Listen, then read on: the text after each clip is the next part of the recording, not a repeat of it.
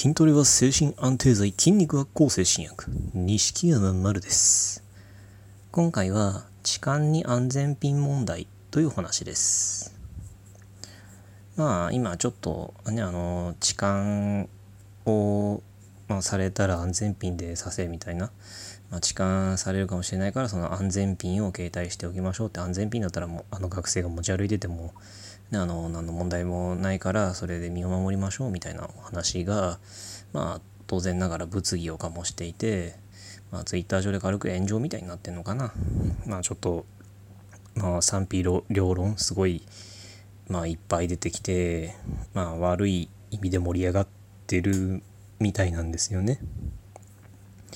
でまあその細かく言うと、その痴漢がまあ電車だとまああるから、その女の子はその安全ピンを装備して、でまあ痴漢されたらその犯人の手をまあ刺してやりましょうみたいな、そういう話があったらしいんですね。まだそのために一応安全ピン携帯しておきましょうって。でその話に対してまあ想像つくと思いますけど、まあいろんな批判が来ていて、その、まあ、安全ピンで刺すのはやりすぎだろうとか、まあ安全ピンで刺しちゃったらそれ傷害罪でしょうとか、あるいはまあ痴漢をされる方にも、まあなんか服装なり、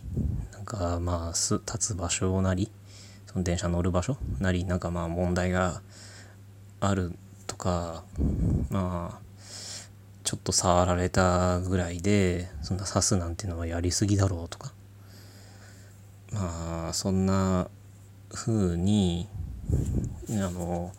その痴漢をする、まあ、痴漢そのしてしまわないようにこう精神的に強くならなきゃいけないみたいな、その欲情しても手を出さないようにその自制心を強くしなければみたいな、わけのわからんことを方向に行ってる人とかもいるみたいで、まあなんかこうどんどんどんどん話が変な方向に広まってってるんですね。ただ、まあ、そもそもなんでこんなね安全ピンを装備しましょうなんていう話になるのかって言ったら、まあそれだけ状況がやばいからじゃないですか。その女の子たちからしたら、まあ、電車なんて実質生活必需品で、まあ、日常生活にはもう絶対切り離せないような、まあ、乗り物、公共機関だっていうのに、それに乗るのにその痴漢の、ね、被害に遭う、まあ、危険にさらされなきゃならないから、まあそんなね安全ピンなんて武器を持って自衛しなければならないっていう、そんな状況に陥ってるのがまあそもそもの大問題で、なのになぜかねその刺すのやりすぎでしょうとか、触られたぐらいでなんだみたいなね、あのー、ちょっとでちょっと視点が痴漢側になってませんかみたいな、軽く被害者叩きみたいな状況になってしまってるんですね。まあね、あの女の子からしたらそんな自分よりもね体格で勝るおっさんとかにね、まあまあ お, おっさんとも限らないから、まあ、おっさんって言っちゃいけないのかな、その、まあ、その自分よりも体の大きい男の人とかに、まあ、囲まれてんで知らないやつに体触られたりするって、まあ、男の僕にはちょっと想像もつかないとんでもない恐怖だと思うんですけど。そういうのから身を守るための装備をなぜか被害者の女の子がしなきゃいけない。でもそんな装備をしてまで電車に乗らなければ生活が成り立たないなんていう状況が本当にどうにもならないからこそ、その安全ピン装備するしないみたいな話になってるのに、そんなねあのね被害者叩きみたいな現状になってしまってるっていうのが本当に大変だと思うんですけど。大変だし本当にねわけのわからない状況だと思うんですけど、まあ正直言ってちょっと日本人らしい状況なのかなとも思うんですよね。日本人らしい状況っていう言い方もまあ語弊があるかもしれないんですけど、まあ、なぜか被害者が叩かれる、被害者側の人間がなぜか叩かれるっていう状況になってるの、すごい、まあ、日本人らしいのかなっていう思います。まあ、もうちょっと言うと特にちょっと、まあ、ツイッターらしいのかなっていう感じもしますけど。でまああのなぜこんな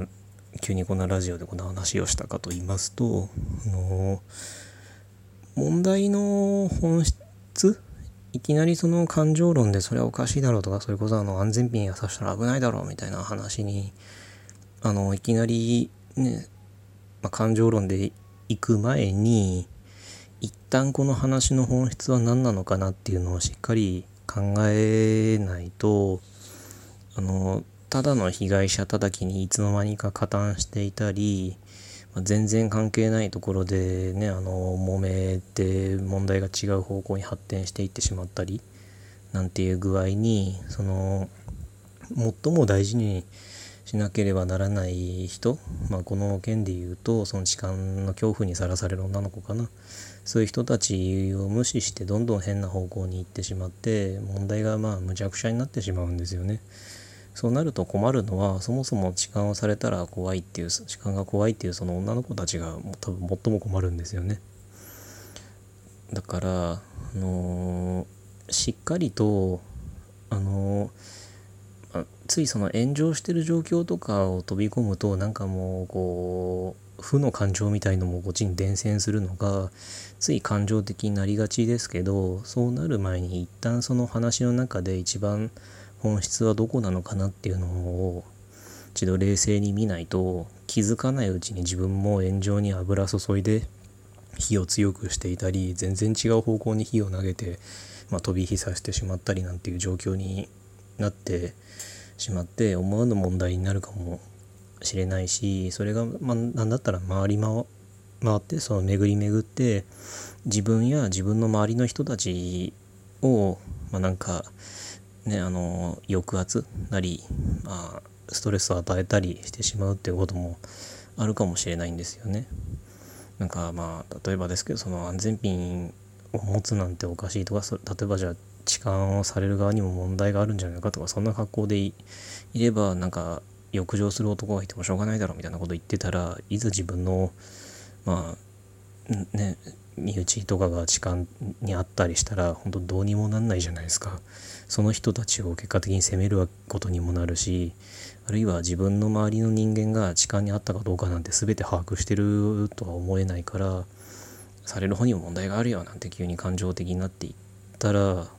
実はそのあの明かされてなかったけど痴漢されてましたみたいな人がそれ聞いたら多分相当傷つくと思うんですよね。そんな感じでどんどんどんどんあの問題の本質とずれたところで別の問題を起こしていってしまうことにもなりますから、まあ、こういうちょっとね騒ぎ炎上みたいなことが起きた時は、まあ、あのちょっと冷静な視点で見るのが、まあ、自分や周りのためにもなるんじゃないのかなって僕は改めて思いました。今回はこんなお話でした。